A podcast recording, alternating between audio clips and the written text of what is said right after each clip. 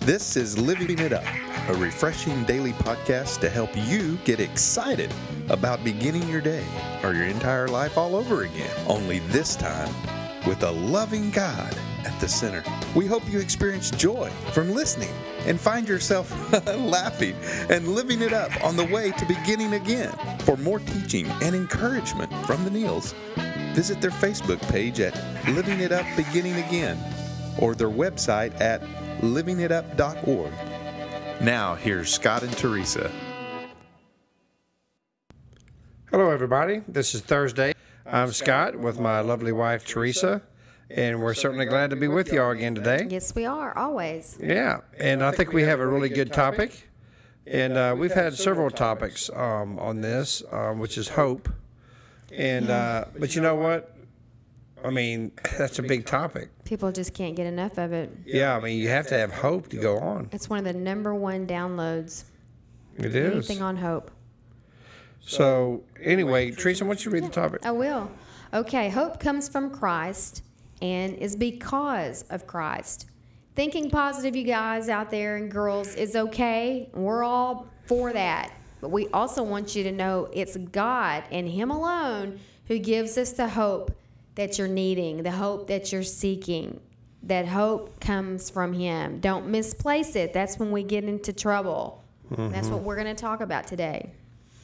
That's right, and that comes from Jeremiah seventeen fourteen. It says, O Lord, if you heal me, I will be truly healed. If you save me, I will be truly saved. My praises are for you alone. You know, that's that scripture is just awesome. You know what I mean? I mean, that's just basically telling, you know, uh, Jeremiah was just saying to God, that, you know what, God, I know you can save me. I know you can heal me. My praises are for you alone. I mean, you know, whether God did it the way Jeremiah thought he was supposed to do it, Yeah, how God's many times has that it, happened to you know? us? Uh-huh. and uh, he's going to give him the praises. You know, I mean, that's that's us- that's just awesome. You know, just awesome. Well, so many times, um, I know for me, let's just say that uh, I put my hope in the wrong thing, the wrong people, and that brings or brought me disappointment. So what what happens? What happens to all of us when we do that? Our hopes are dashed. The promises we believed were broken. And I know I was left feeling like a fool for hoping in the first place. Isn't that terrible? But you know, as I've learned, it was because, no perhaps about it. I was devastated because I had my hope in the wrong place, honey. That's right. That's exactly right. You know that happened to me recently. I mean, um, I had my uh, my hopes for for something, and and and uh, what what happened to me was I stopped listening to what really God was telling me, and was started uh, believing what men were telling me. And and uh, when you start doing that, then you lose your your your place. You lose your your step with God. And and uh, when this thing uh, did not come through, then I was devastated. But then I realized, you know what? I need to put my trust in God, not in man. That was the that was the first mistake I made. And so um, now that I know my hope, you know, I've always known that I've been saved. I, but now that I realized again that my hope is only in God, and that whatever He wants to happen is going to happen, then it, then I'm okay with it. I'm good. you there know? may be some of y'all out there that were just like me. I, I didn't, I just kind of went through life and decisions were made for, for me. I, I grew up in a, a good family. It wasn't perfect, but it was perfect for me.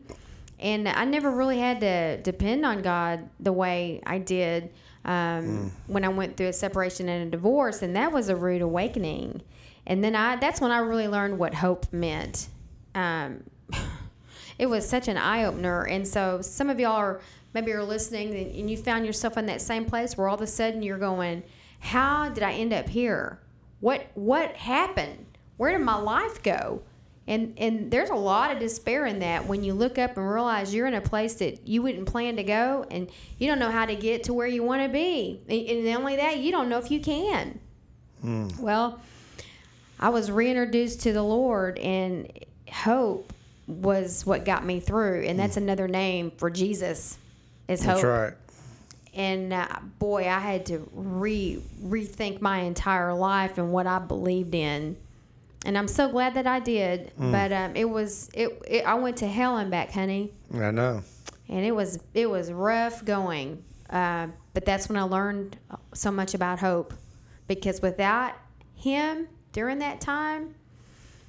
Because I didn't really think I had any reason to go on. Because Yeah. in, in the flesh, I was thinking, "Wow, I'm, I'm not married anymore, and, and I don't have any children, and you know I'm in business for myself." But that didn't light my fire and keep me going every day. Mm-hmm. So I had to rethink my entire life and realize my hope is in Him, and that's when I really began to live for Him, totally in every area of my life, eh, just completely turning everything over to him. And the more i did that and the more surrendering i did the more he began to make himself so real to me. And he mm. became real to me in a different way because i was experiencing him. Wasn't that he appeared in my room or came down from a cloud or opened the front door and there he stood. He was moving inside of me like I had never experienced before. And the changes that were taking place in me increased my hope because everything and everybody else I had tried, I was getting no results. But this God was working. Yeah. So so yeah, my hope increased because of all that. And I got to know him in a way like I'd never known him before. That's right. But I was seeking and searching and asking and begging and doing all the things from a heart that was desperate. That's right. You know, like what I was saying too, you know, turning our life over to God does mean placing our hope and confidence in Him instead of people, and which people will disappoint us. You know, that's what happened to me in my situation. But when we place all of our hope and all of our trust in other people, it's like expecting a tree to flourish in a barren desert. It really is. People will disappoint us and are un- unable to satisfy our deepest needs. We're going to people and they're as Yeah. empty as we are. Trusting God changes everything. Mm-hmm. It really it changes everything. And Jesus said, "The water I give becomes a fresh, bubbling spring within them." Oh, I love giving that. the- yeah, giving them eternal life. Mm-hmm. That's John four fourteen. You know, when our hope is in God and our life is in His care, man, we are sustained. When we otherwise would have been devastated. Wow. I tell you what, that's uh, I, I I praise praise God, you know that that He is our hope. Mm-hmm. Um, there were times in my life when I didn't know Him. Um, I was a pretty good pretty good faker. I could fake it that I was that I was doing okay. And people thought, man, he's a great guy, nice guy, you know. But I have a lot of dark secrets, and uh, which I put my hope in. And once I met Jesus, it's not a secret anymore. Everybody that knows me knows that I'm just totally head over heels in love with my Savior. Mm-hmm. And I have no bones about that. Mm-hmm. You want to know about Jesus? And I'll talk to you about what he's done in my life. Mm-hmm. And that's what that's what it says in, in in Revelations. Revelations 12 it says, well, you know, we battle against the enemy by the word of our testimony And the blood of the in the blood of the Lamb. You know, that's what it's about. You know, what's your testimony? What has God done for you? Well, you know, when you go talk to somebody about about hope, do you throw scriptures at them, which they're not going to understand, or do you throw hope? Do you just throw your testimony at them and go, "Hey, man, I know where you're at. I know you're devastated right now because of what people have done to you, maybe let you down. You've let yourself down. But let me tell you what this guy did for me. Mm-hmm. And when at the end of it, they say, Well, who is this guy? Mm-hmm. Say his name is Jesus. Mm-hmm. That's right. There is no other name like his. You know, I still, even after over 11 years, when I say his name, I can't help but tear up. You know, he uh, he is the hope. He is the one who can bring you through all of your life things that you didn't think you could even remotely accomplish. And He'll do it much more than you ever dreamed if you just give your life to Him.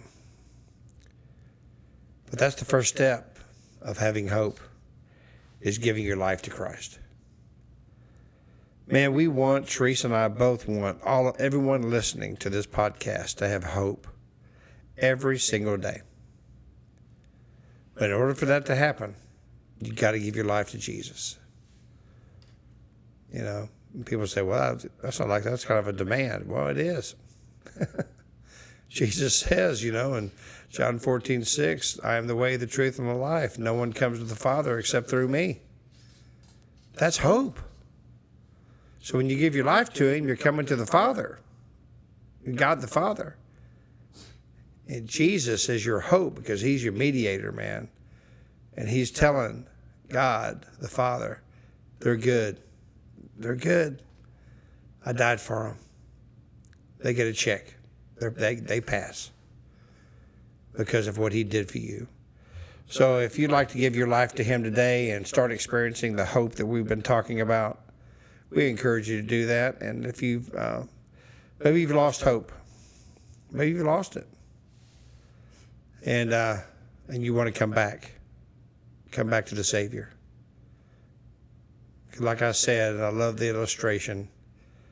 When you when you walk towards Jesus, He runs towards you. So if you would please say this prayer with us. Know that you're saved. and That now you know hope. Jesus, thank you for who you are. I know you died on the cross, that you rose on the third day, and because of that cross, you say my sins are forgiven. If I ask you from a sincere heart, I'm asking you to please forgive me of my sins. Jesus, you are my hope. I give my life to you and my trust. Thank you for being my Savior. In Jesus' name, amen. Amen.